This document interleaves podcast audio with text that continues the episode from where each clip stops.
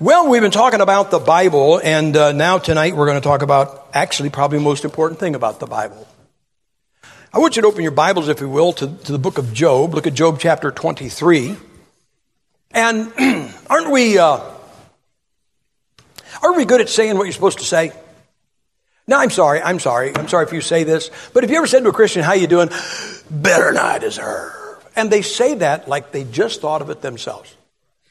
And we just, we all know how to say something that sounds cool or, or intelligent or wise or whatever. Uh, and there's something that is said in the book of Job uh, that uh, it's pretty good stuff. Uh, Job chapter 23. And if somebody says, uh, well, you, Do you love your Bible? You believe the Bible? Oh, here's the answer. Look at verse uh, 12. Neither have I gone back from the commandment of his lips. I've esteemed the words of his mouth more than my necessary food. That's a good one, isn't it? Let's pray. Thank you, Father, for your goodness, for your grace, for your very great kindness. And Lord God, I think I speak for these people. I really do. When I say tonight that we have no problem with you, because there's nothing wrong with you. And we have no problem with this book. There's nothing wrong with this book. Lord God, we don't even like what's going on in our country. But the people who are trying to destroy our country right now are, are they're not the biggest problem we have. The biggest problem that every one of us in this room have is, is the one we see when we look in a mirror. I am the greatest threat to my Christian life, and these people are the greatest threat to their Christian life. And you gave us the greatest help that you could. You gave us this book. You gave us churches like this one where we can go and be edified and be encouraged, come away from this crazy world, six days in it, and just come in here and, uh, and just kind of uh, immerse ourselves uh, in your book. Now, God, I believe these folks, they love your Bible. Uh, and they want to do right by you. And so, God, I pray that you will bless this message tonight for thee. In Jesus Christ's name we pray. Amen. Not only is that a great saying, but there's another great truth. You, there's a, an amazing truth in this verse. Look at it again. Neither have I gone back from the commandment of his lips. I have esteemed the words of his mouth more than my necessary food. You know what that, you know what that tells us? Job was not a Baptist. I never seen a Baptist esteem anything more than food. Okay, whoops, I gotta get this. And so, um, here's what I'm to talk to you about tonight. Uh, this, how do I say this? I didn't write this message. Oh, you're preaching somebody else's message. No, no, no. This is my message. I just said I didn't write it. No, my wife didn't write it. She wrote the rest of them. Uh, you know who wrote this re- message? You guys. You guys and people like you.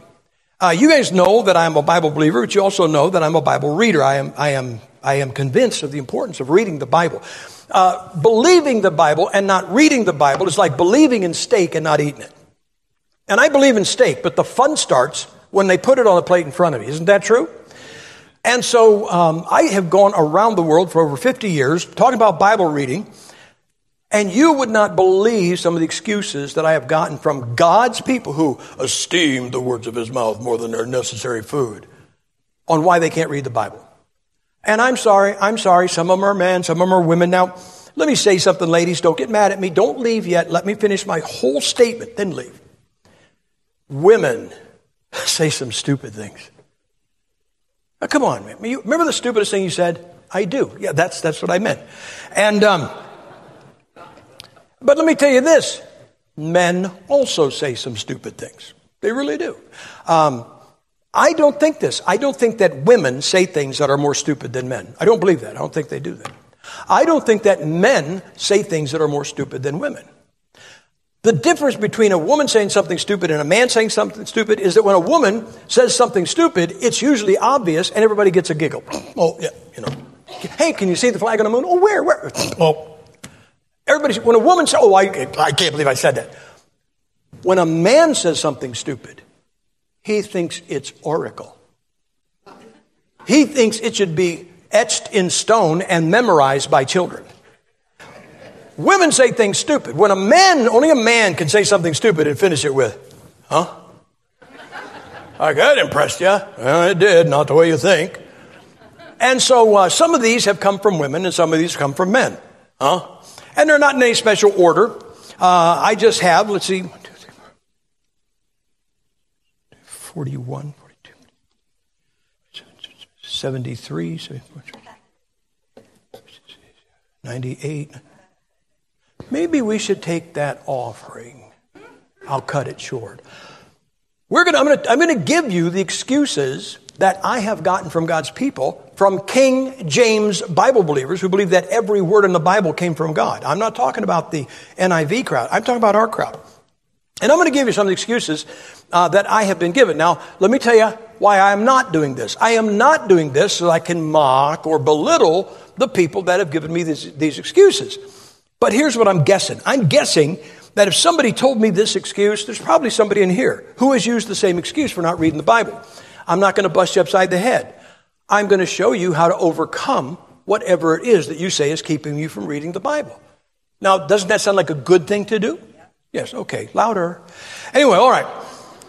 Uh, so here you go. Um, and, I had this was a lady, uh, and she was well meaning, and, uh, and she came up and she said this uh, You know, I, I just don't have time to read the Bible.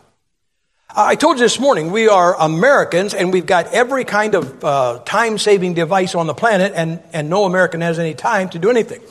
I mean, you know, how can you read your Bible when there's Dancing with the Stars or Survivor, all the important things in life to be taken care of? And um, this lady, she was telling me uh, about uh, some grief, some things that are going on in her life the week before. Now, when people say, I have a problem, can you help me? The first question I ask is, Have you been reading your Bible? I don't do that to try to catch them not reading their Bible. I do that because if they have been reading their Bible, then I have an idea of where they're at. If they haven't been reading their Bible, then probably they need to start reading their Bible. And so I asked this lady, I said, uh, Did you read your Bible at all last week? And she said, I didn't have time to read my Bible last week. I said, uh, Did you watch any TV last week? And she went, I had time to read my Bible. I want you to know there's not one person, not one person excluded in this room. There's not one person here that does not have time to read your Bible. Now, if you say, Oh, I'm so busy, I'm so busy, now I just don't have time to read my Bible. No, you have time. You're just using your Bible reading time for something less important. In Job's case, it would be eating, right? He said, I esteem his words more, than, more important than my necessary food. Guys, you have time to read your Bible. I'm sorry, some of this generation, it takes you guys 45 minutes to figure out what music you want to listen to while you read your Bible. Well, I should I, should I, just shove it all aside, sit down, and read the book, okay? Let me tell you what happened a number of years ago. Uh, again, I was on the, I was on the staff of the Baptist Temple in Massillon, uh, and Pastor Cummins, good, good man, he really was, and um, and he believed in reading uh, your Bible 30 minutes a day. I believe in reading 10 pages a day. You don't know it, but I just said the same thing twice. Because the average person, this is, I noticed it. I, in fact, I figured it out. Uh, but then I found out that this is actually an official statistic. The average person can read one page of the Bible in three minutes. That's how long it takes you to read a page of the, of the Bible. So 10 pages, 30 minutes, three, uh, three, three minutes a page. Now don't come up, don't come up after church and go, I can't, because I will believe you. But I remember one night Pastor Cummins was preaching about reading the Bible 10, uh, uh 30 minutes every day. Now, let me help you with this. If you're going to say something stupid, say it to yourself. Then you'll be the only one that knows the truth. And so, in my wisdom, to myself, when he said, get out, uh, uh, read your Bible 30 minutes every day, at that time I was not reading my Bible every single day. And, um, and he said, uh, read your Bible 30, you ought to read your Bible 30 minutes every day. And to myself, I said, I don't have time to read my Bible 30 minutes every day. And it was like an angel squealed on me.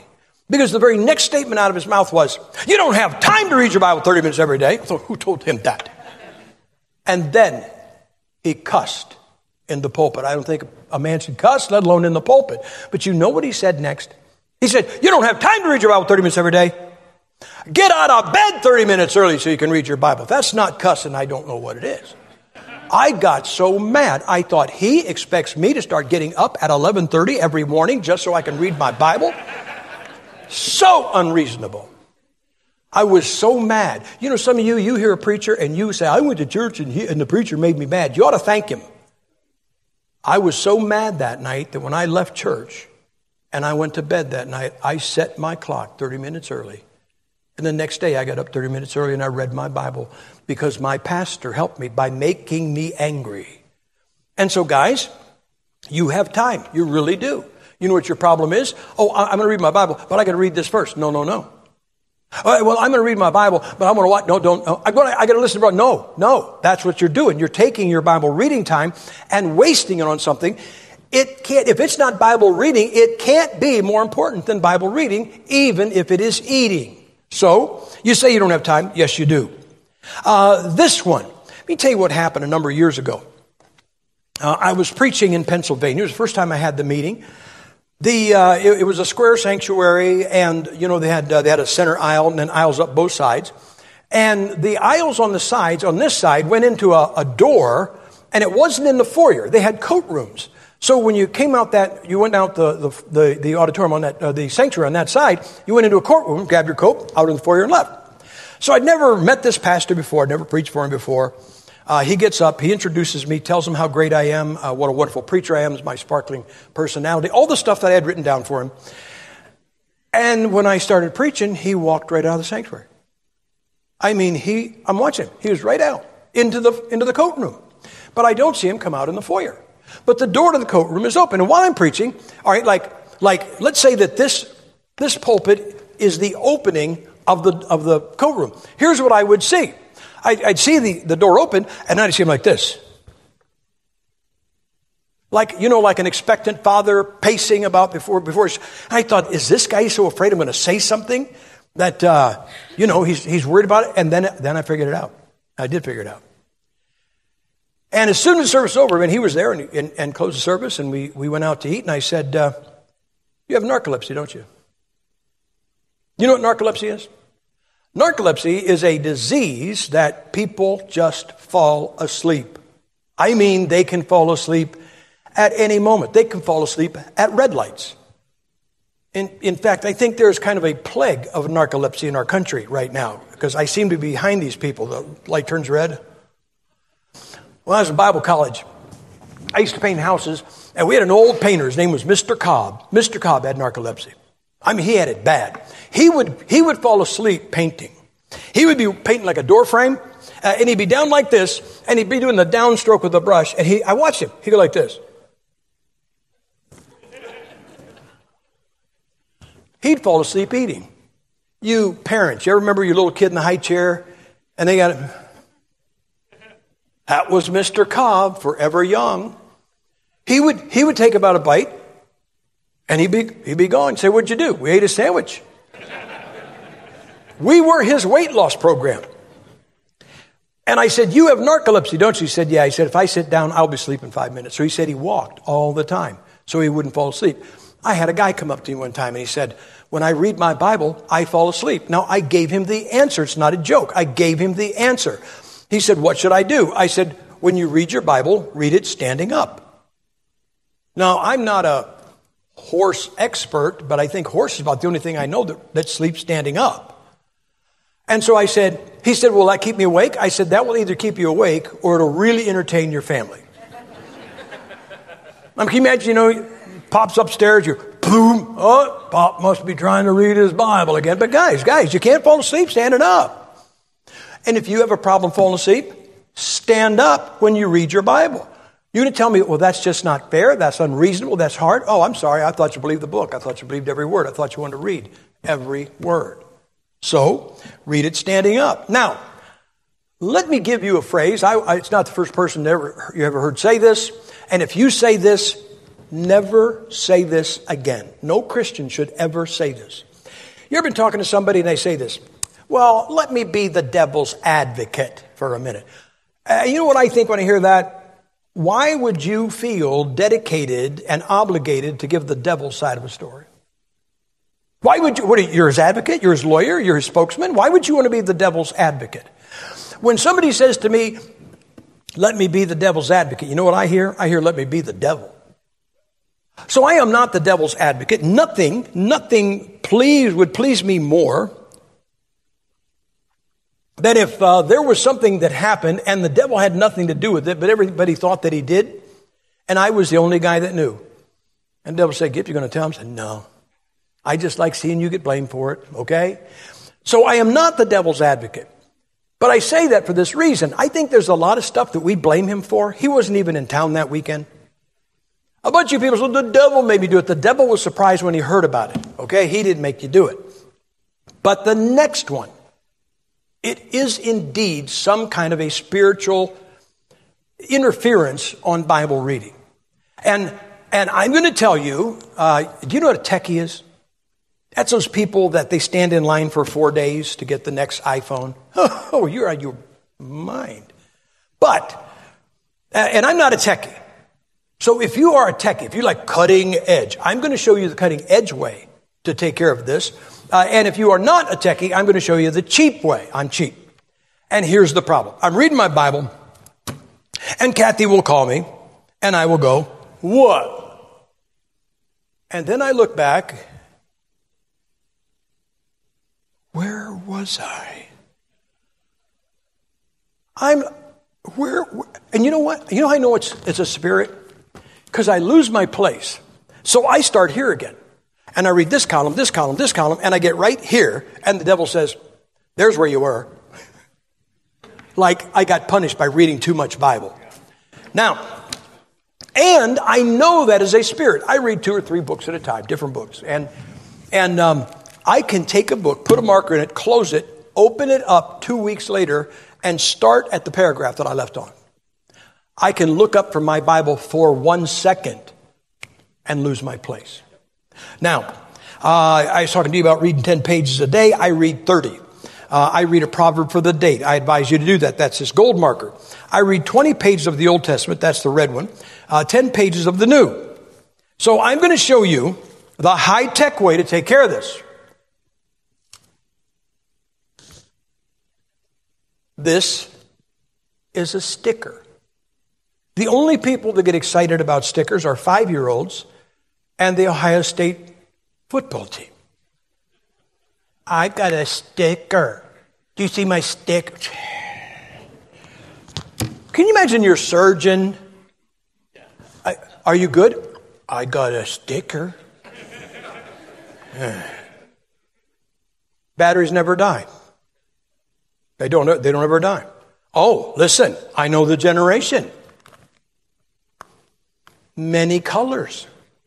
Like colors? Everybody's got to have colors? Okay. So here's what I do. This is where, this is where my Old Testament reading is. And I just picked up my sticker and I lost where I'm supposed to start tomorrow. I take this while I'm reading. I have it up here on my page. If Kathy calls me, I go, What? And it magically stays there. Some magnetic force. There's no electrons, there's no battery. How could it be high tech and not have a battery? And, and I can talk to her for an hour. And then I go, and there it is. Now I know, I know, I think they're, you know, you can buy them cheap. I think they're, uh, with inflation, only about $75 for something this size. So if you're not a techie, let me tell you the low tech way to do it. I'll be reading my Bible. Kathy will call me, and I will go like this. what? It stays there. It's like magic. I just give me, I said, I go, you're right. Oh no. Anyway, that's why I have the sticker, but it stays right there. I, am serious. I will sit there talking to her with my finger right on the verse that I looked up at. And when I get done, I look back down, start where I left off. You say that sounds too simplistic. It is simplistic. I like simplistic. I like truth, and I think truth is simplistic. And have you ever lost your place when you're reading your Bible? Get the stickers. We don't sell them. This is nothing that I profit from, okay? Maybe I'll get King James Bible believing stickers. Those are more important. They stick better than NIV or uh, uh, New American Standard stickers, but sometimes you lose your place. Uh, I can't believe it. Now, ladies, ladies, bless your heart. If a lady ever had this problem, she was smart enough not to mention it. But I have had men come up and go, I read my Bible. I read 10 pages and I didn't get nothing from it. And I want to say, Are, are, you aware that there's a verse in the Bible that says the natural man receiveth not the things of the Holy Spirit? I mean, really, do you really want to come to church and say, I didn't get anything from my Bible. I didn't get anything. I mean, really, do you want to come to church and tell people you're getting nothing from your Bible? And I only say there's one problem with that statement. It is totally, totally, completely, 100% wrong. I'm going to ask a question. You're safe to answer it. I'm, my hand is up. Your pastor's hand is up, okay? He even told you this happened today. After the morning service, we ate, did we not? Okay. How many of you ate a meal? Just if you only ate one, at least one meal today. How many ate a meal today? Okay. You who raised your hands, how many of you grew an inch taller from eating that meal? I didn't say an inch wider. I don't think one person in here grew an inch taller from eating today's meal, correct? Well, it's obviously not working. You may as well quit. Well, isn't that what we do? Well, I read my Bible and I don't see any change. Keep reading it.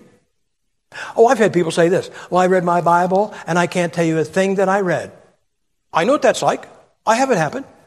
But here's what you have to understand. This book, now I don't do this, okay? I don't do this. I'm not interested. I don't go to tanning salons. But I know how they work. Isn't this how it works? I do nothing but lay there and let this light make a change in me. Right? That's the same thing as Bible reading. I just open up this book, and when I'm exposed to it as I read it, it makes a change in me. And the problem is this, and I know what your problem is, whatever your problem is, it's laziness, it's uh, anger, lust, greed, whatever the case may be. Here's what you think, and you're wrong. You're just mistaken. You're not evil in being wrong, you're just mistaken. Here's what you think uh, you're going to find a verse and one day you'll read that verse and you'll go, wow, it's fixed. I will never have an anger problem again. Really, shut up. No. I'll tell you what will happen. You will find out you grew by surprise. Uh, I remember doing this when I was a kid, little kid. I wanted a glass of water. I couldn't reach the sink. I couldn't reach where the glasses were.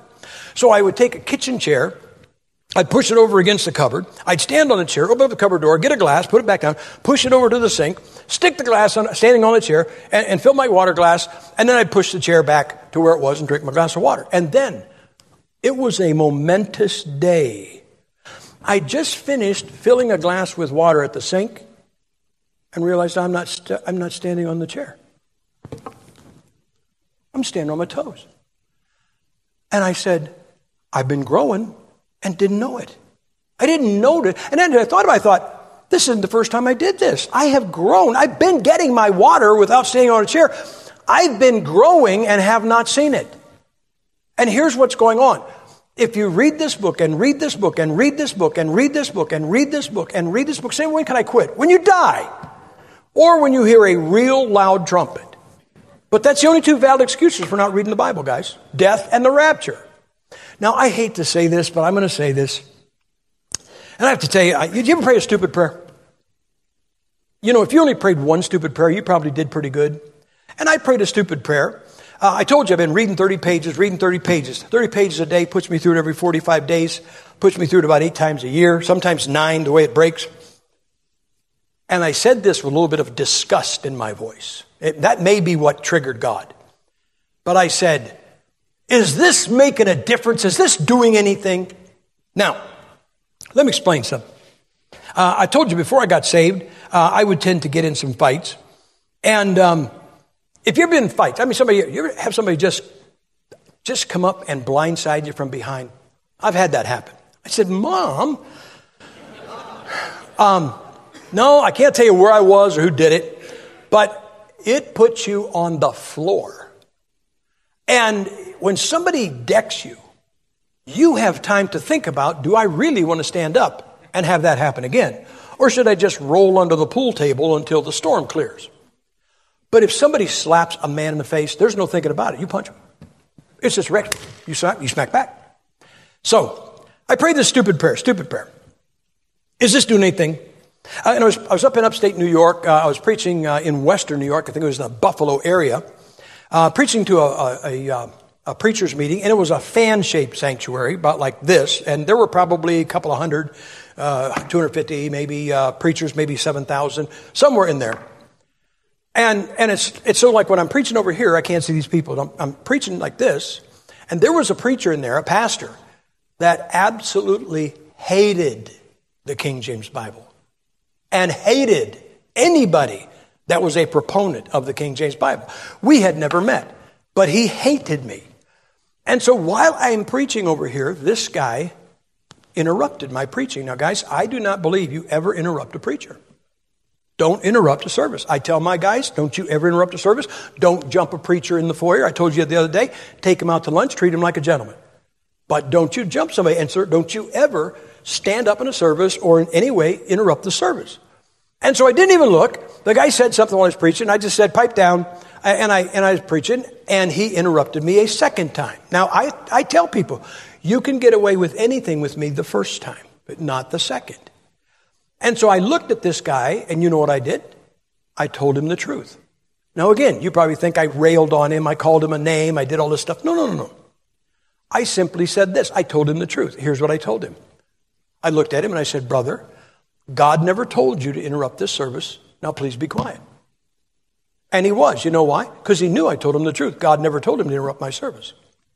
But I'm the visiting evangelist that I just, I just, you know, destroyed a, a local pastor. And so I can imagine they're going to want to string me up. And I'm standing at the back door because I like standing at the back door, shake people's hands. I, you know, I like shaking hands. I always get a few watches.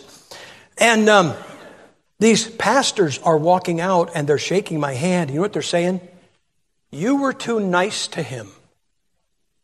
And why didn't you rail on him or why didn't you chew him out? And here's what they thought. They thought because he interrupted. I found this out. This guy was the open sore of that New York fellowship. He was the problem. I guess every time they had a meeting, this guy was caustic, always a problem. And when he interrupted me while I was preaching, they thought that I would chew him out. I don't do that. All right, so it's a Baptist preacher's meeting. So after we got done preaching, what did we do? Eat. You better believe it, brother. It's not Baptist preacher's meeting if we don't eat. So we go down to church basement. I'm eating. I get done. I am walking out, and the guy steps in front of me and cuts me off. And he says this Well, it's obvious you've been avoiding me. And I said, Brother, I said, You interrupted me while I was preaching. I said, You owe me an apology. I said, I'm not demanding that apology because I'm not going to get it. But I said, You also owe the pastor of this church an apology because you interrupted the preacher that he gave his pulpit to. But I don't imagine he's going to get his apology either. So I'm not getting mine. He's not getting his. Why do you think I'd want to sit across the table from you and watch you eat fried chicken? Now, I told you guys, guys, I don't start arguments about the King James Bible, but I've ended a bunch of them. And this guy decided we are going to have an argument. Well, I don't want to argue. I really don't like to argue, but once we're committed, we're going for it. And I don't want to do this. But now I have got about 25 or 30 preachers standing around listening to us. And This guy's, and I finally thought, I realized I'm not getting out of here without confronting this guy. So I did. It took 60 seconds to undress him.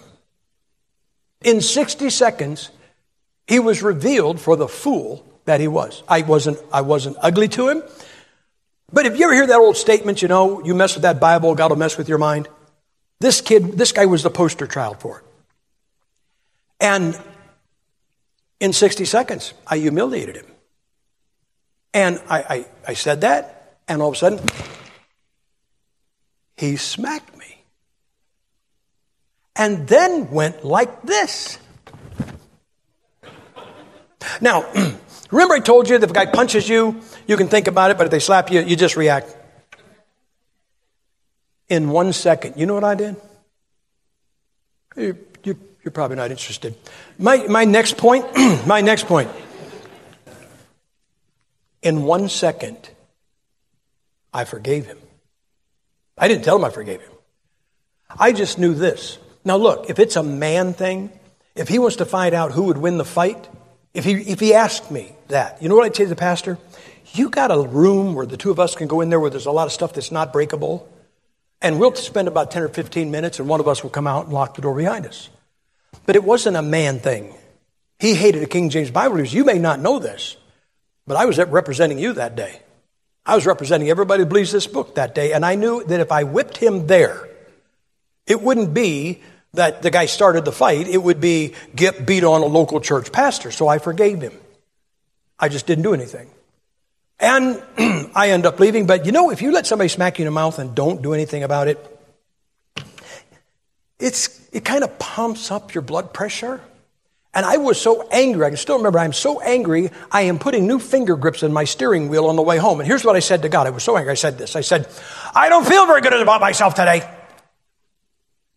And God said, Well, you got your prayer answered, didn't you? I said, What stupid prayer was that?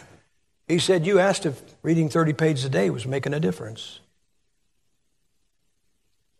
And it was. I, guys, I didn't have one verse on why I shouldn't smack him back. But Sam Gipp's reaction when somebody smacks him in the mouth is to take the guy out. But Sam Gipp's Sam Gipp with 30 pages, 30 pages, 30 pages, 30 pages, 30 pages, I forgave him.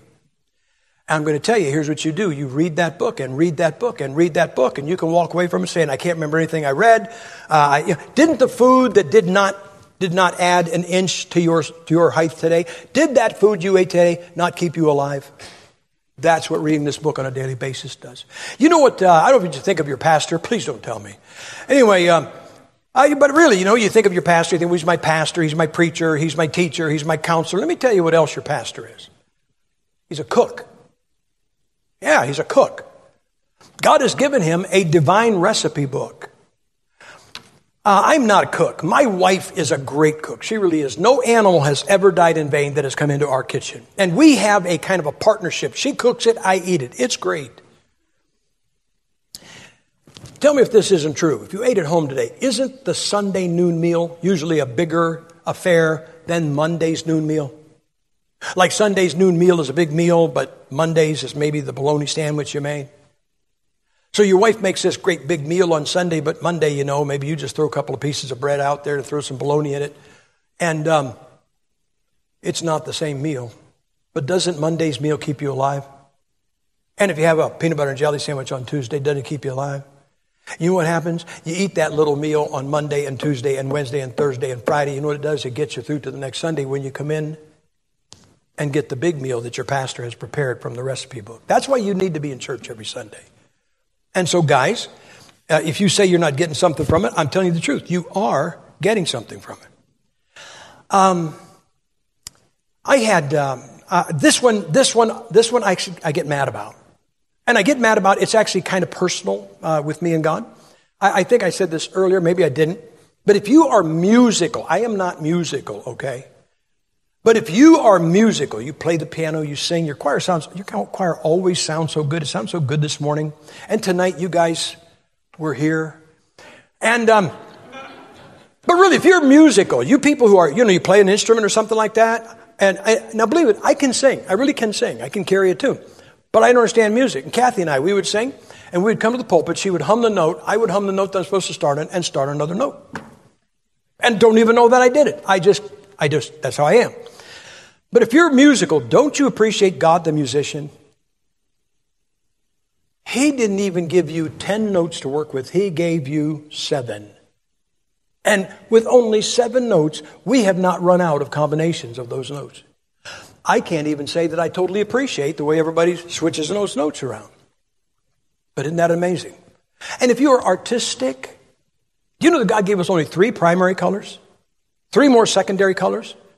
And with those three colors, everything you see, I like color. Don't you like color? God likes color. He made all, look, he put all the color in the flowers, did he not? Look at all the birds. Aren't they different colors? All the animals, aren't they different colors? All the people. Guys, God loves colors. And so if you're artistic, did you ever just look at a, at a beautiful day? Uh, let, me, let, me, let me ask you this. What if somebody today in church, tonight, they said, Oh man, we are so excited about tomorrow. Why are you excited about tomorrow? Because yesterday we bought a brand new car and we pick it up tomorrow. Really? You got a new, got a brand new car. We pick it up tomorrow. Really? What color is it? Green with a blue top. Bet you, I bet you got a good deal. Is there anybody out here just, you're just so, so moved to run out and buy a green car with a blue top? I don't even know if you could find one in the, in the town. Isn't that true? Because nobody wants a blue top on a green car. And you have a God that puts green grass and a blue sky above it, and you go, that is so beautiful. Right? This God. So if you're artistic, you, should, you, you should appreciate God the artist. I'm a writer. I write books. I appreciate God the writer. I really do. I am so swept up by this author, his, his phraseology. You know what he says? He's, he doesn't say that, that uh, you know, where we live now, it's all desert. And um, he doesn't say Moses was in the desert for 40 years. What does he say? The backside of the desert. You know what that's like? That's like they're sending me to the moon. What could be worse? The dark side of it. You know how my, my God writes? It says in Acts chapter 18, uh, Apollos was preaching the wrong message. He was preaching the gospel, uh, the uh, uh, baptism of John the Baptist instead of the gospel. And it says Aquila and Priscilla took him under them and expounded him the way of God more perfectly. They led him to Christ. But isn't that a cool way to say it? So I appreciate God the writer. I really do. Uh, if you do this, and keep this in mind what I'm about to say. When you read a book, you do two things. You read two things. You read the book and you read the author. Uh, if I write a book, you may, you may read the book and you'll say, uh, oh man, I learned something. You're reading the book. And sometimes you read and go, oh yeah, that sounds like Gipp. Now you're reading the author. For that reason, sometimes when I'm reading my Bible, I just stop. I really do. I stop and I look up to heaven I go, this is some book. And that's the day I'm reading the book. But some days I don't do that.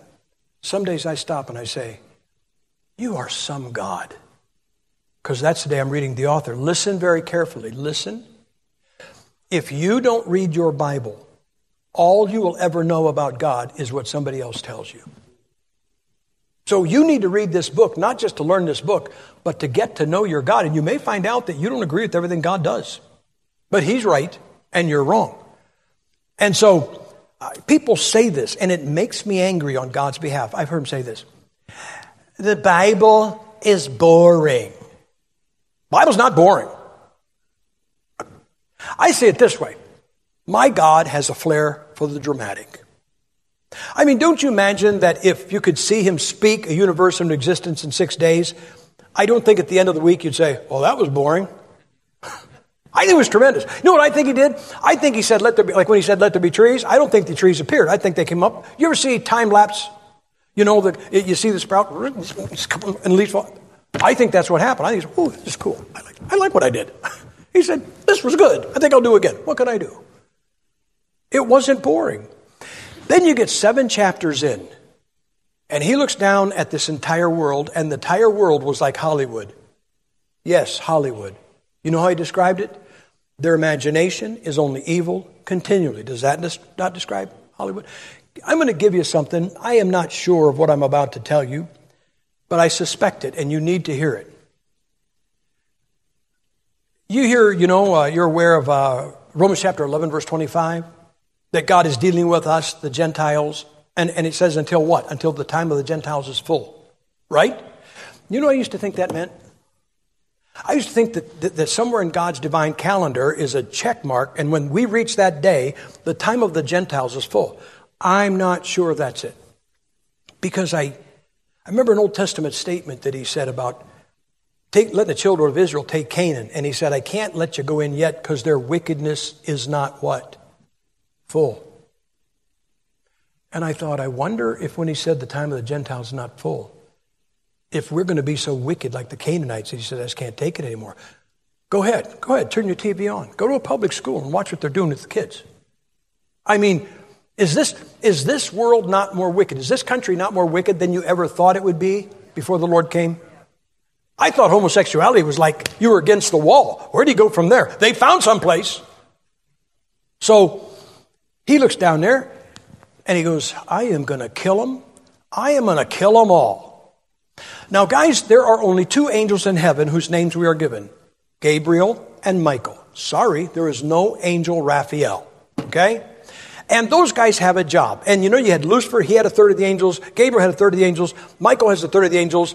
Gabriel is the talker. If God has a message to give somebody, he sends Gabriel. When he wanted to talk to Daniel, he said, Gabe, go tell him something. When he wanted to talk to, to uh, Elizabeth about having John the Baptist, he said, go tell her. When he had to tell Mary, you're going to have the, the, the, the Son of God, who did he send? Gabriel. because he's the talker. But you already knew that. You knew that because when you see two people talking, you say, What are you doing? They said, Oh, we're just gabbing. Did you ever stop and think, why do we say we're gabbing when we're talking? So, Gabriel is the talker. Michael is the archangel. Michael is the George S. Patton of heaven.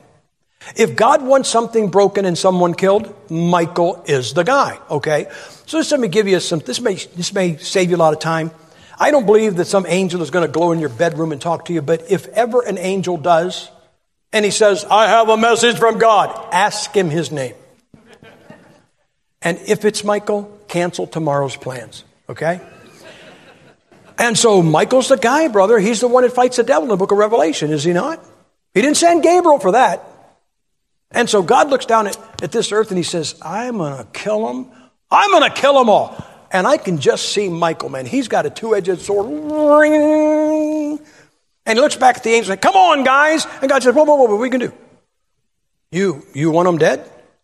We do dead. yeah. I want to try something new. What's more fun than this? God says, Mike, you ever seen rain? What is rain, Lord? That's where water comes down from the sky. Lord, water doesn't come down from the sky, it comes up from the ground. That's how you made it. Yeah, I know, I know, but I'm going to do it different this time. I'm going to make it come down from the clouds for 30 days and 30, 40. I'm going to do it for 40 days and 40 nights. Watch this. When I was in, in Bible college, now this, this, what I'm about to say, it revolves around one question that we cannot answer. Was the topography of this globe the same in the days of Noah as it is today? Because if it was, then the tallest mountain was 29,000 feet. And in order to cover the, the, the tallest mountain the way the Bible said it did in 40 days, it had to rain two and a half feet per minute. Two and a half feet per minute. I was talking with your pastor about his house fire, and he said they had some kind of a water cannon. That it literally, he says, they can bore 33 foot deep holes in the ground just with the power of that water. Can you, you say, well, where's all the dwellings from before Noah? Imagine the force of that water smashing everything. And wouldn't you say that's a little dramatic? Yeah. And then he looks down in, in Genesis chapter 18, he goes, he looks at those five evil cities Sodom, Gomorrah, Admah, Zeboim, and San Francisco. I am going to kill them. I am going to, I am going to wipe them out. And I can see Michael. My, okay, guys, open the water valves. Whoa, whoa, whoa, what are you doing? Like, well, you know, I kind of like the sword. You like the water. Yeah, but I've already done water. I want to do something different. What are you going to do? Ooh, Mike, have you ever seen fire and brimstone fall from the sky? This is kind of like fireworks in reverse. You ever see fireworks?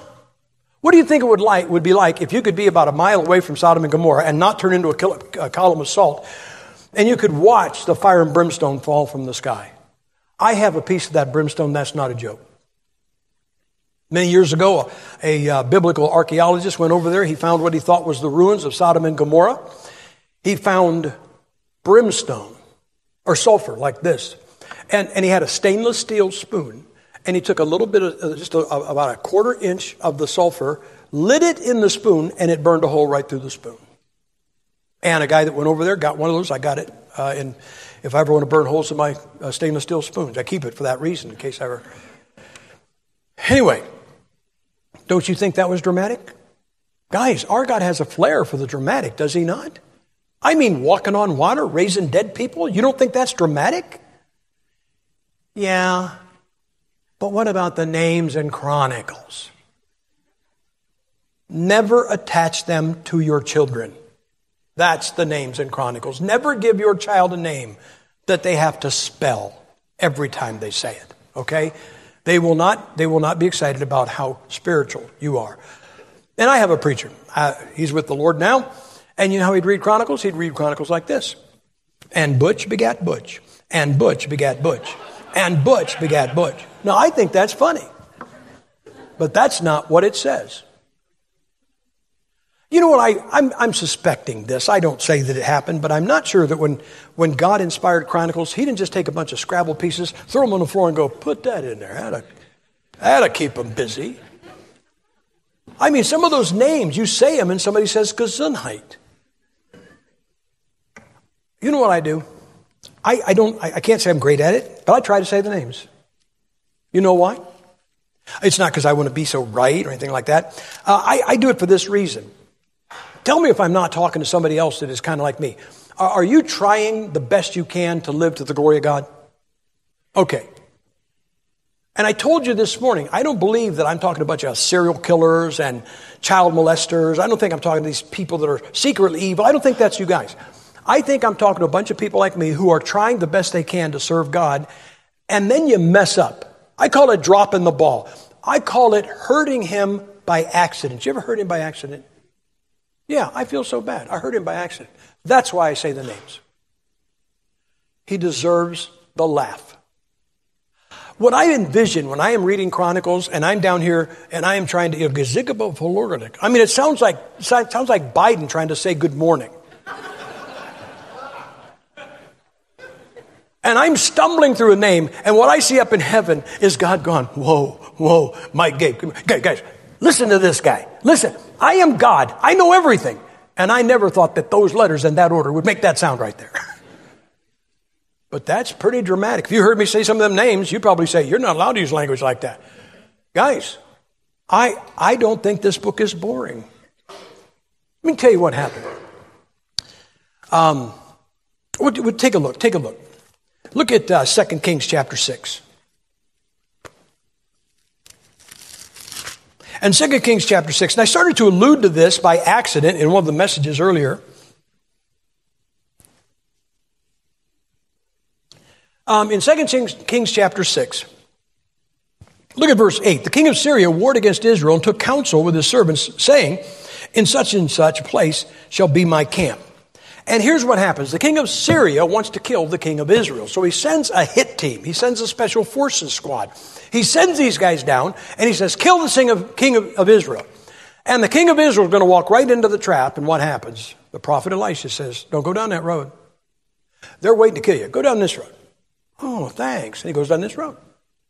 And they said, King of Syria says, why don't you kill him? Oh, because you know what? We set up the ambushment over here, and he went down that road. Okay, then set one up on that road too. And before he goes down that road, Elisha says, Okay, king, not that road, not that road. Go this one right here, because they're waiting to kill you on those two roads. And finally, the king of Syria says, Do I have a spy here?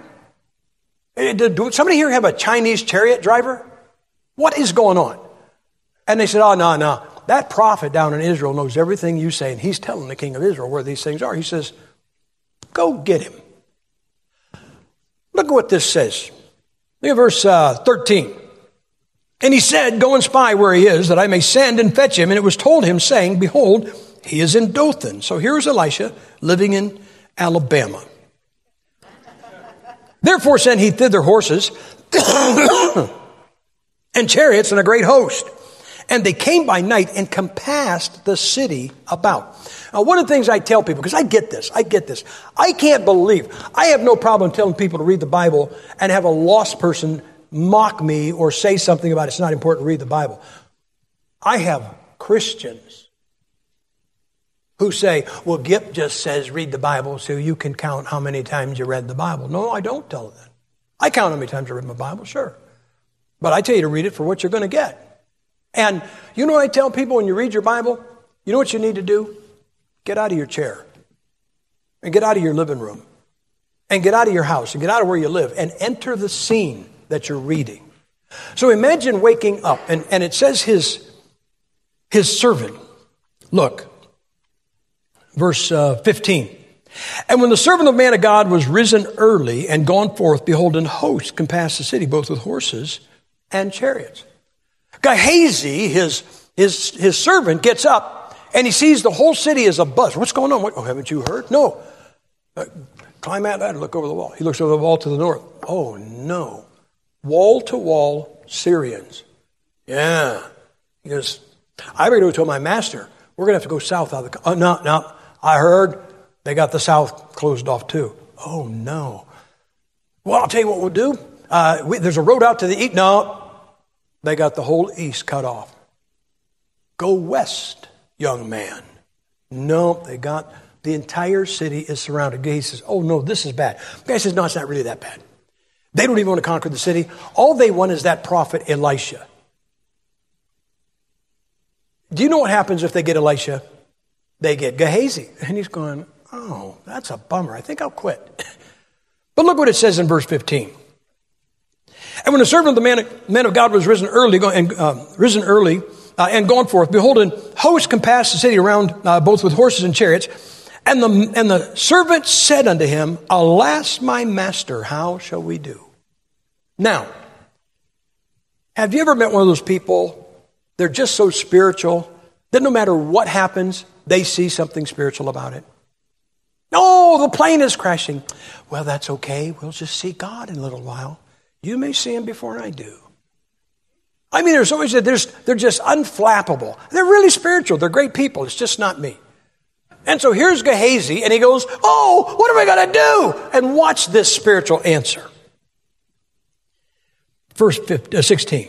And he answered, Fear not, for they that be with us are more than they that be with them.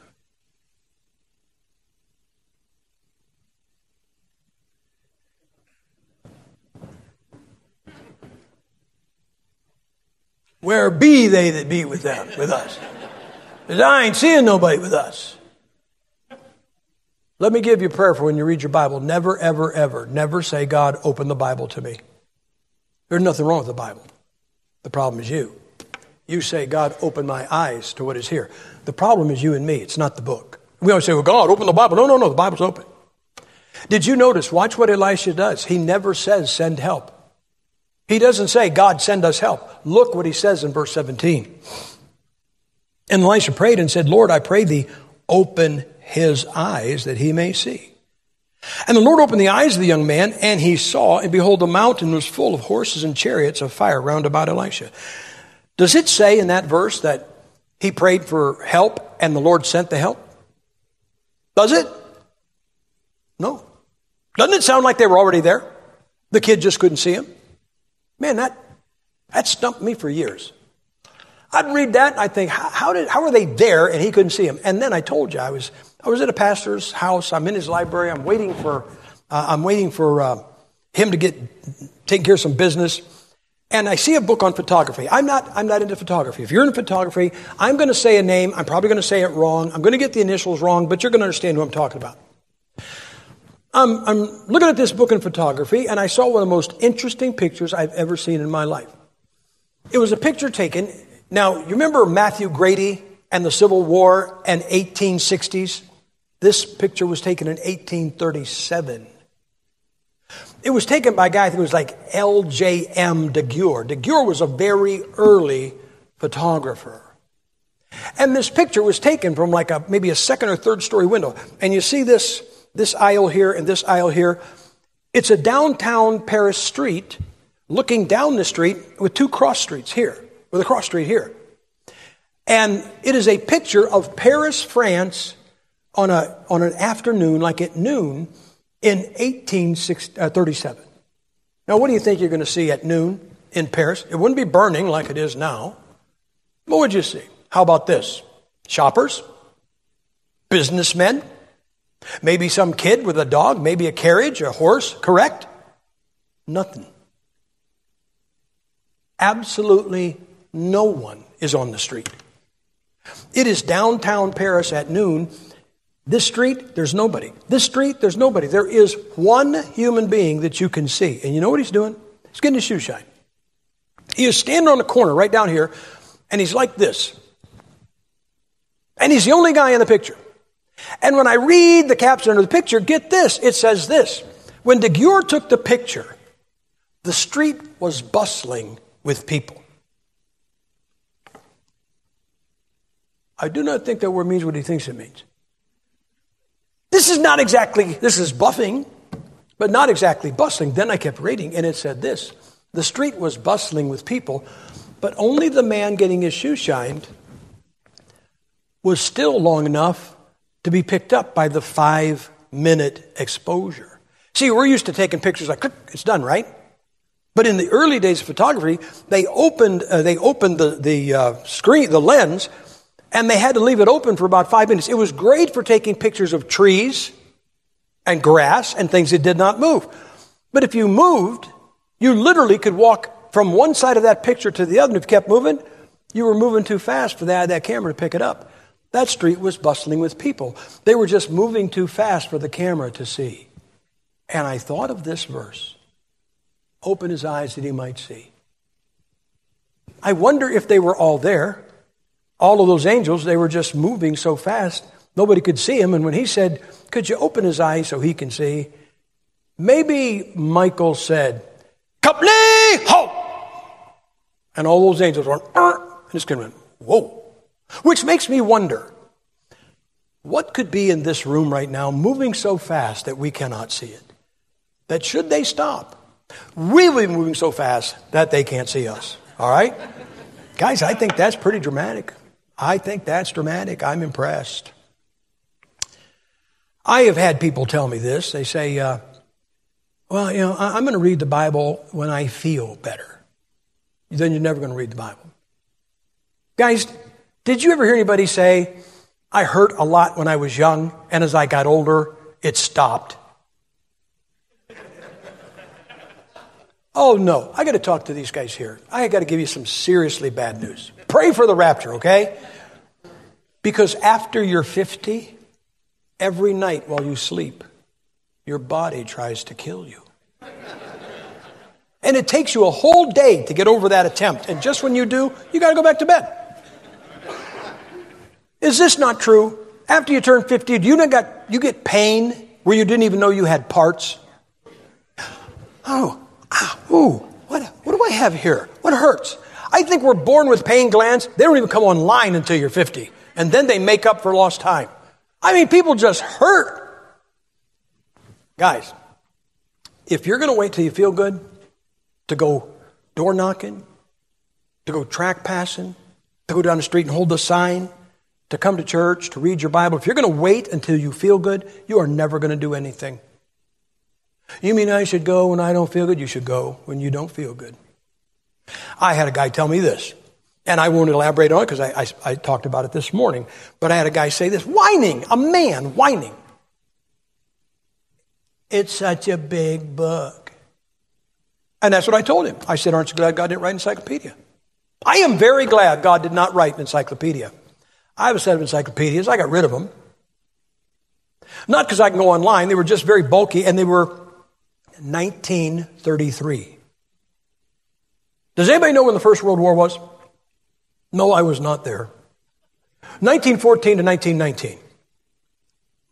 I got an encyclopedia from 1933. Isn't that after that war? The First World War was not in there.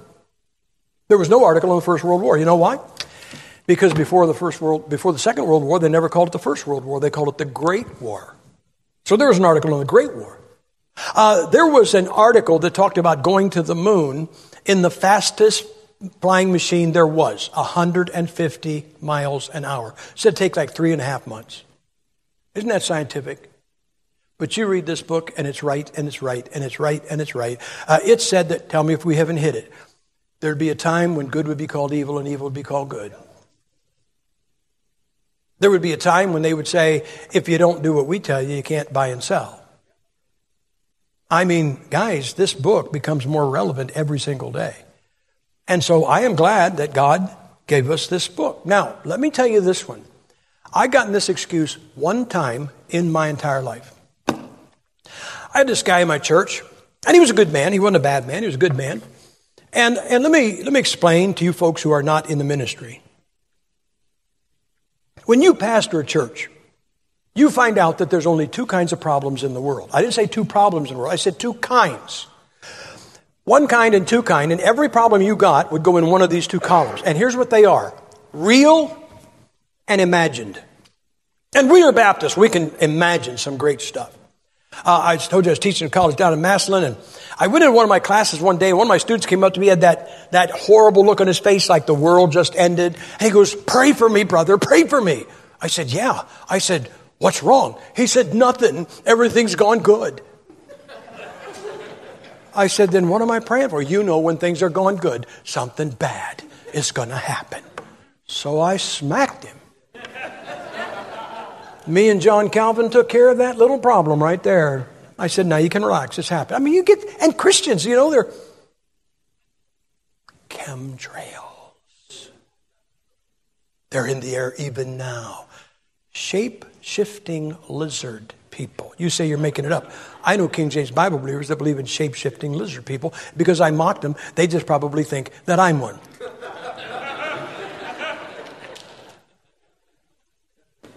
well, preacher, what should I do if, let's say, a UFO lands in my backyard? That's easy. Get back on. this guy came in.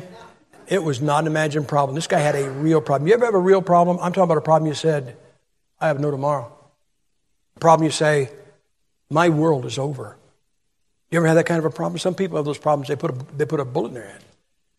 This guy is sitting in front of me and he is telling me, and I mean, it was woeful. I told you, first thing I asked, I'm not trying to catch anybody, but first thing I asked, I said, Have you been reading your Bible?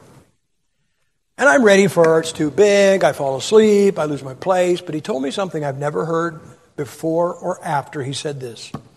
And this is probably going to be one that's going to, you're going to hear more and more because of our public education system. But he said, Preacher, he said, I can write my name and I can read road signs, but he said, I graduated from high school and I cannot read. Now, didn't I tell you that there's only two valid excuses for not reading the Bible death and rapture?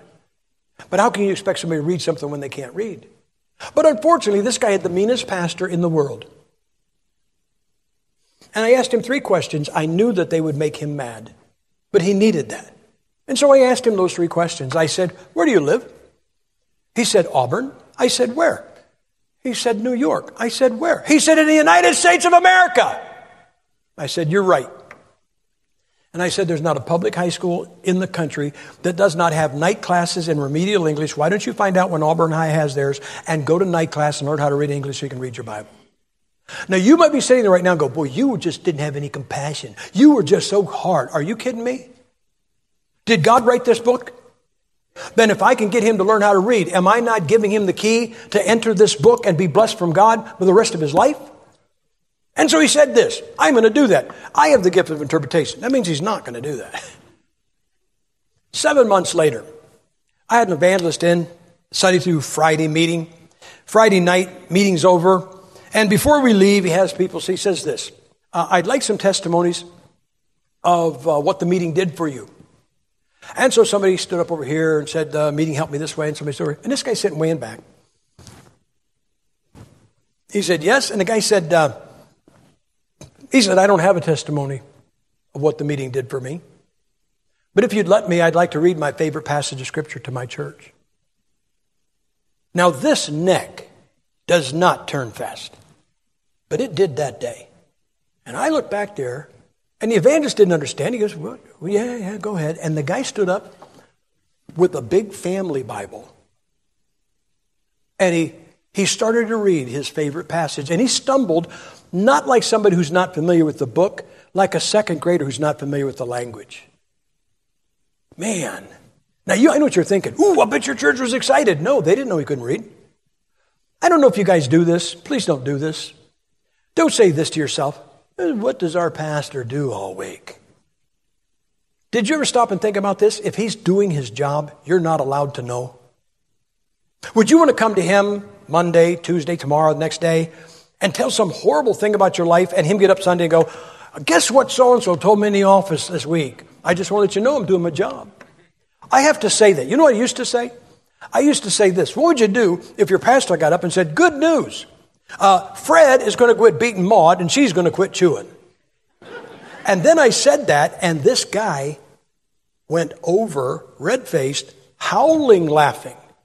And I looked at his wife and I said, He's not Fred, is he? She said. I said, Well, at least you're not Maud. She said, Yes, I am. It was the last we saw those two people in church.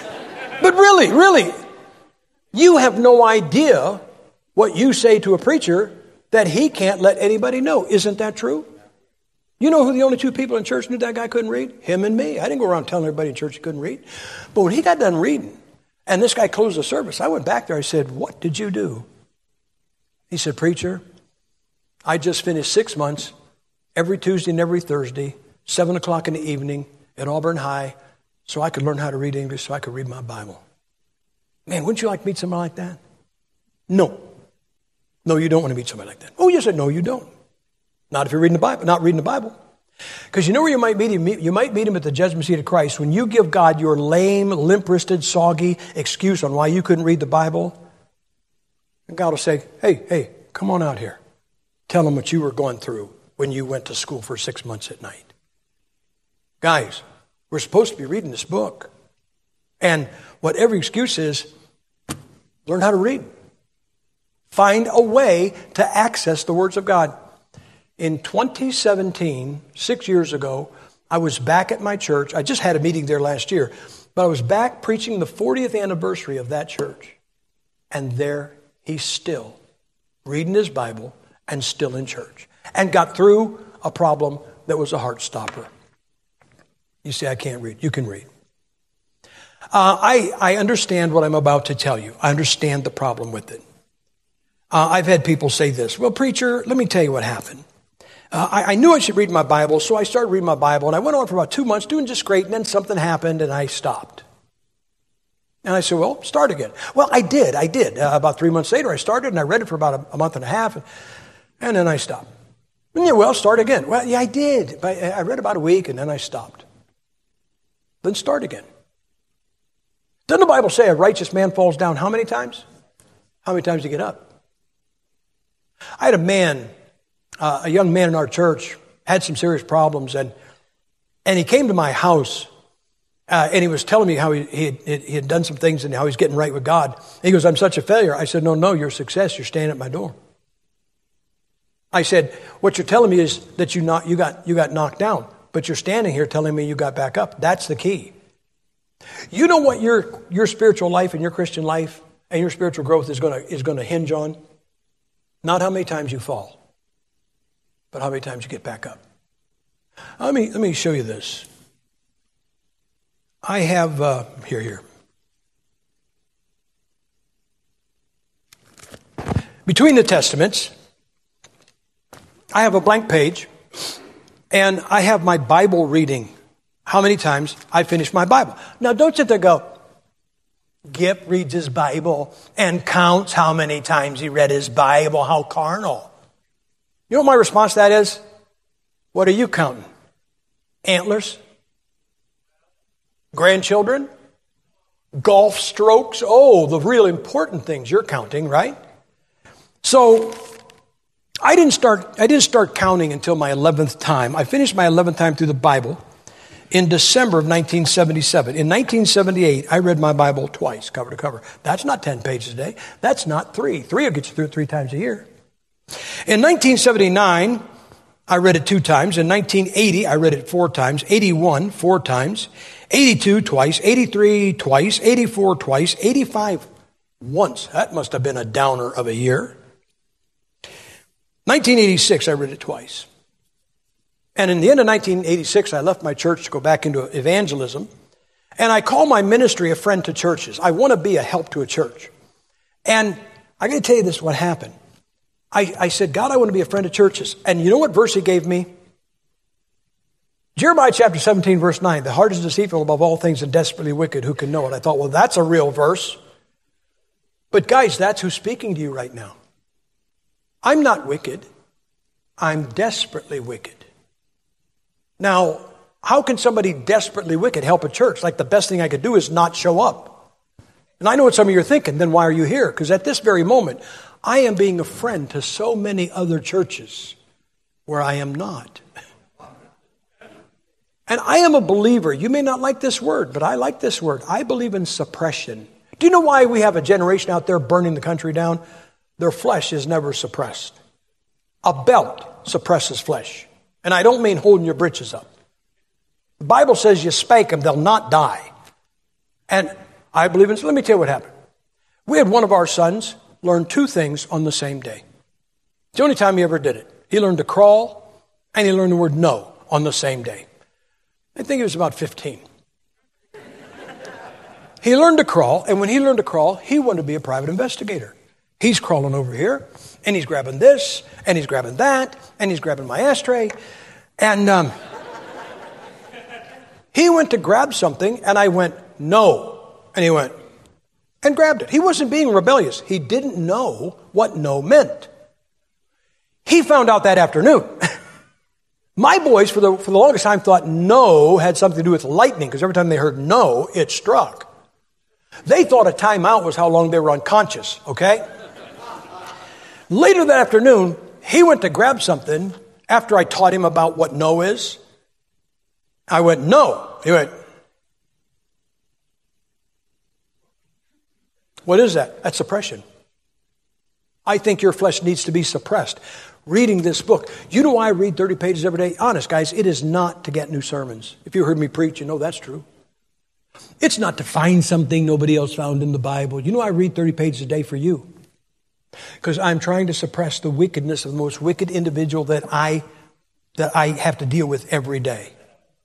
And so, starting in uh, 1987, I started reading 30 pages a day, and I have read it until on February 28th of this year, I finished my 336th time through the Bible.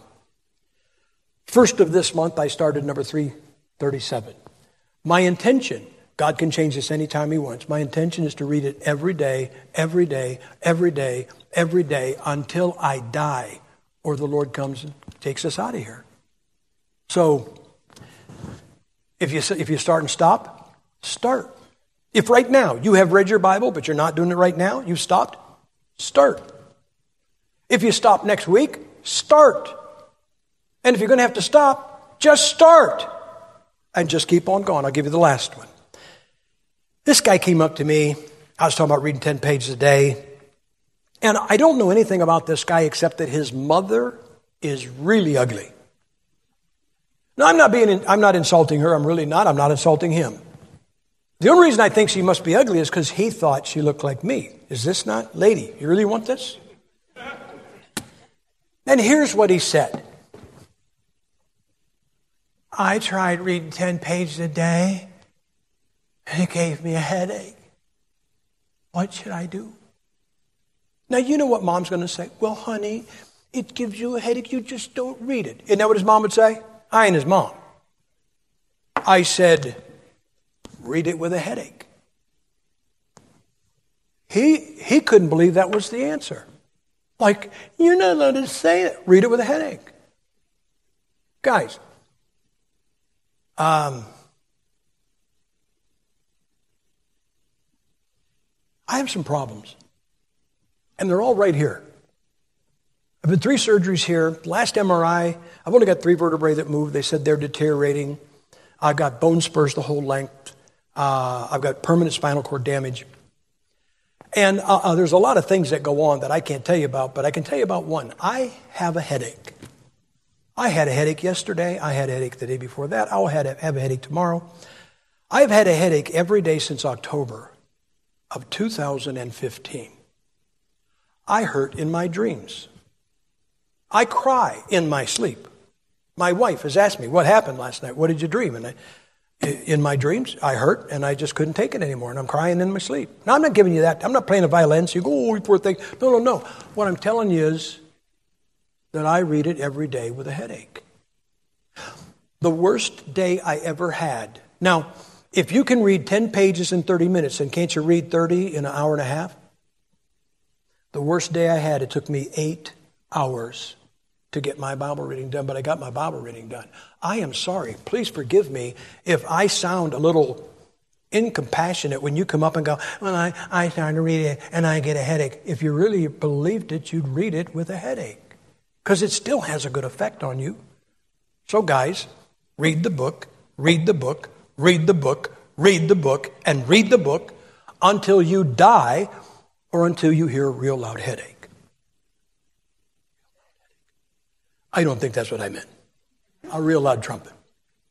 Now, let me tell you what you're all going to do with this message. We don't always know. I don't always know what people are going to do when I get done preaching, but I know what everybody's going to do. There was a man, he went next door to his neighbor's house, knocked on the door, neighbor came to the door, What can I do for you? He said, uh, Can I borrow your chainsaw? Oh, you know what? I'm sorry, I can't lend you my chainsaw today. I'm making chicken soup. Why do you need a chainsaw to make chicken soup? Well, actually, I don't, but any excuse will do, and I didn't want to lend you my chainsaw anyway. And you know what all you're going to do? I'll tell you what every one of you is going to do. You're going to read this book every day the rest of your life, or you're going to make chicken soup, because any excuse will do when you weren't going to read it anyway. Let me tell you about a, a young man. Nice young man, he's in his 40s now. You know, you people, you have your children, and the first time they do anything, you put it, well, now, well, you probably take 50 pictures of them, put it on the internet. Look, he batted an eye. Uh, he rolled over. He threw a knife. And uh, you, you remember when your kids found their hands or they followed your finger and they had this child who's fine and they had another one that's had this young boy. You know what? This boy didn't roll over when the other ones rolled over. This one didn't follow their finger. And he never found his hands when the other ones found their hands. And they took him to the doctor. They said, We think we got a problem. They told the doctor, doctor tested him. He said, Yeah, you got a problem. He said, This baby has cerebral palsy, brain paralysis. He said, This baby has cerebral palsy. He said, This boy will never speak. This boy will never walk. He will be a vegetable all of his life. You ever watch a baby crawl? They get up and they, this boy couldn't crawl like that. But I can still remember my wife and I were over their house. And when he was a little baby, when he should have been up on his hands and knees crawling, you know what he was doing? He would take his fingers and dig into the cut pile carpet of his parents' house and grunt and groan as he would drag himself. He was determined, I'm getting around. He walks today. Now, he didn't walk like you. He can't walk without his walker. If he came in today, he'd have his walker. And that's how he walks. He talks today. No, he doesn't talk like you. It does like this. They say that he's got the intellect of a second grader, which means he could still serve in Congress.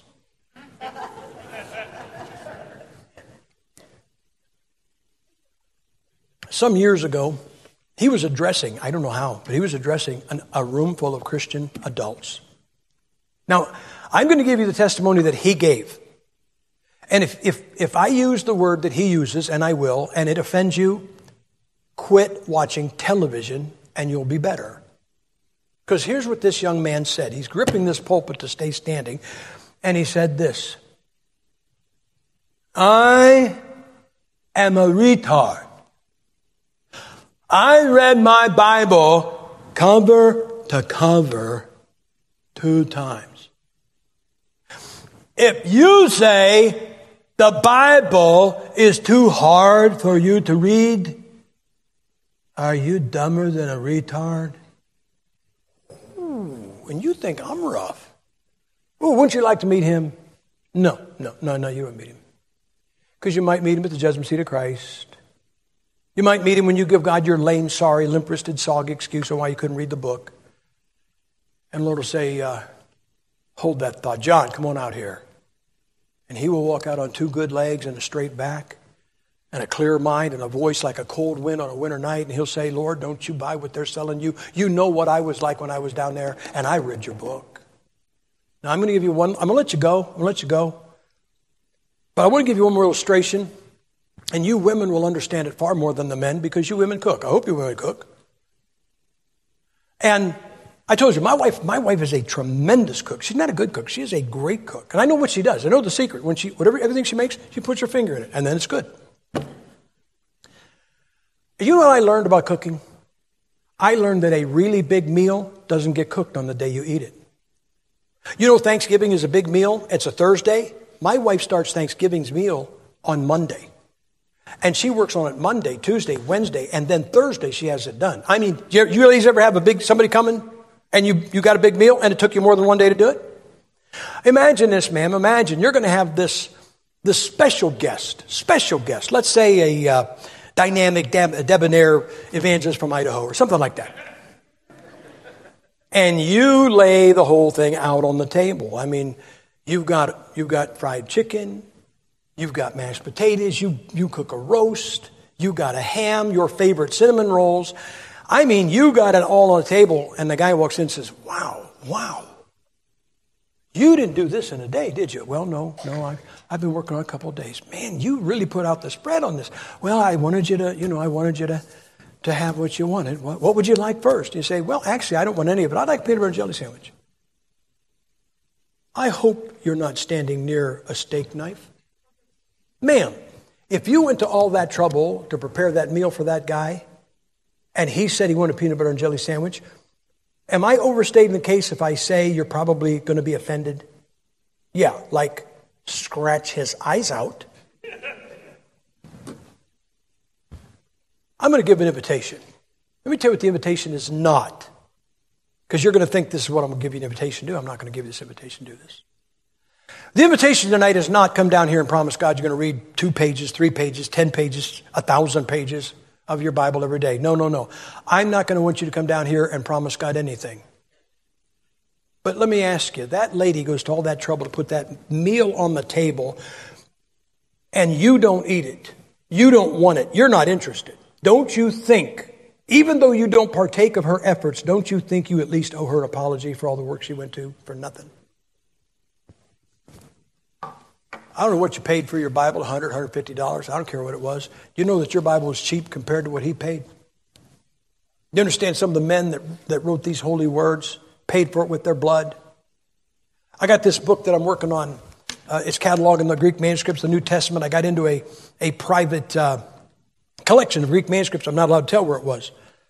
But the guy had a English Bible. It was a 1380 Wycliffe in Old English. And I'm looking at it. And the pages are yellow. But across this page, this pages where it's open are brown spots. You know what the brown spots were? The brown spots are where the owner was reading it when the Catholics kicked in his door and murdered him and splattered his blood across the pages of his own Bible. Do you understand you've never paid for this book what God paid for this book? God took this book he wrote it in the blood of some of the best people he had. Then he put it in a little ship and he sent it over to us on an ocean of the blood of some of the best people that ever walked this earth for God. And then you get it and say, I don't like the these and the thous. I can't say the names. You know what somebody said one time? God will put a steak dinner table in front of you, but he's not going to cut it up and feed it to you. You know what I say? Shut up and eat your steak. And so here's the invitation. I want you to bow your heads. Stand, if you will. Stand with your heads bowed and your eyes closed. I'm going to ask you two questions. All I'm going to ask is that you be honest. I will not ridicule you. I will not guilt trip you. I'd just like you to be honest. How many people will say this tonight? Preacher, I know beyond a shadow of a doubt that I'm saved, but since I've been saved, I have not read my Bible one time, cover to cover, every word. Here's my hand to acknowledge that. Just lift it up. I won't mock you. Okay, God bless you. Thank you very much. Anybody else? Put your hand up. I have never read my Bible one time cover to cover. All right, you can put them down. Now, maybe some of you, obviously, some of you have read your Bible. But the second question tonight is this Preacher, I know beyond a shadow of a doubt that I'm saved, but I am not presently reading my Bible on a daily basis to get through it, cover to cover. Here is my hand to acknowledge that. Go ahead, lift them up. Be honest. All right, you put them down. First off, I want to say thank you. Thank you so much for your honesty. God bless you for your honesty. Now, you who raised your hands, and you who know that you should have and didn't, I'm going to have a word of prayer. When I get done praying, I'm going to invite you because somebody put a real meal on the table for you, and all you wanted was peanut butter and jelly. God gave you a tremendous feast and you wanted to watch Dancing with the Stars. And so tonight, maybe, can't you do this just once in your life? Don't you think just once in your life you can tell him you're sorry for neglecting his book? And so before we leave here, we'll invite you to say, Lord, get on your knees, say, Lord, I'm so sorry for all the trouble that you went to to give me this book. And here I am, I'm claiming to believe every word of it, but I haven't read every word of it, or I'm not reading every word of it. I'm not telling you to promise him anything, but can't you once, once say, I am sorry for neglecting your book? Thank you, Father, for your goodness and your grace, and thank you for this book. And God, I, I don't look down on these people. These people are good folks. I've known these people for a long time. I'll vouch for them, God, I really will. But there were some hands that went up and some that should have, of Christians who have not read your Bible once. There are some hands that went up, or others that should have, of people who are not reading their Bible on a daily basis to get through it cover to cover. God, you inspired every word, which means if you inspired, if you put one word in the Bible that you did not expect them to read, you put it in vain and you never did anything in vain. So somebody in here owes you an apology. And I hope these folks have the integrity, the character, the ethics to simply say, Dear God, I am so sorry for neglecting your Bible. It would be nice. It would be nice for you to hear some of your people say that. Please, God, I pray that these people, that you will hear. For this invitation is not for them, God, it is for you. And I pray that someone, before they leave this room, will say, Lord, I am so sorry for all the trouble you went to to give me my Bible. You put me in a church where they believe every word of it, and a pastor who doesn't get up and correct it. I'm sorry for not reading it. I hope you hear those words from somebody tonight, Lord. And then I hope that every person in this room, God, please bless them. And I pray that every one of these people will read this book every day until they die or until you come back and take us out of here. In Jesus Christ's name I pray.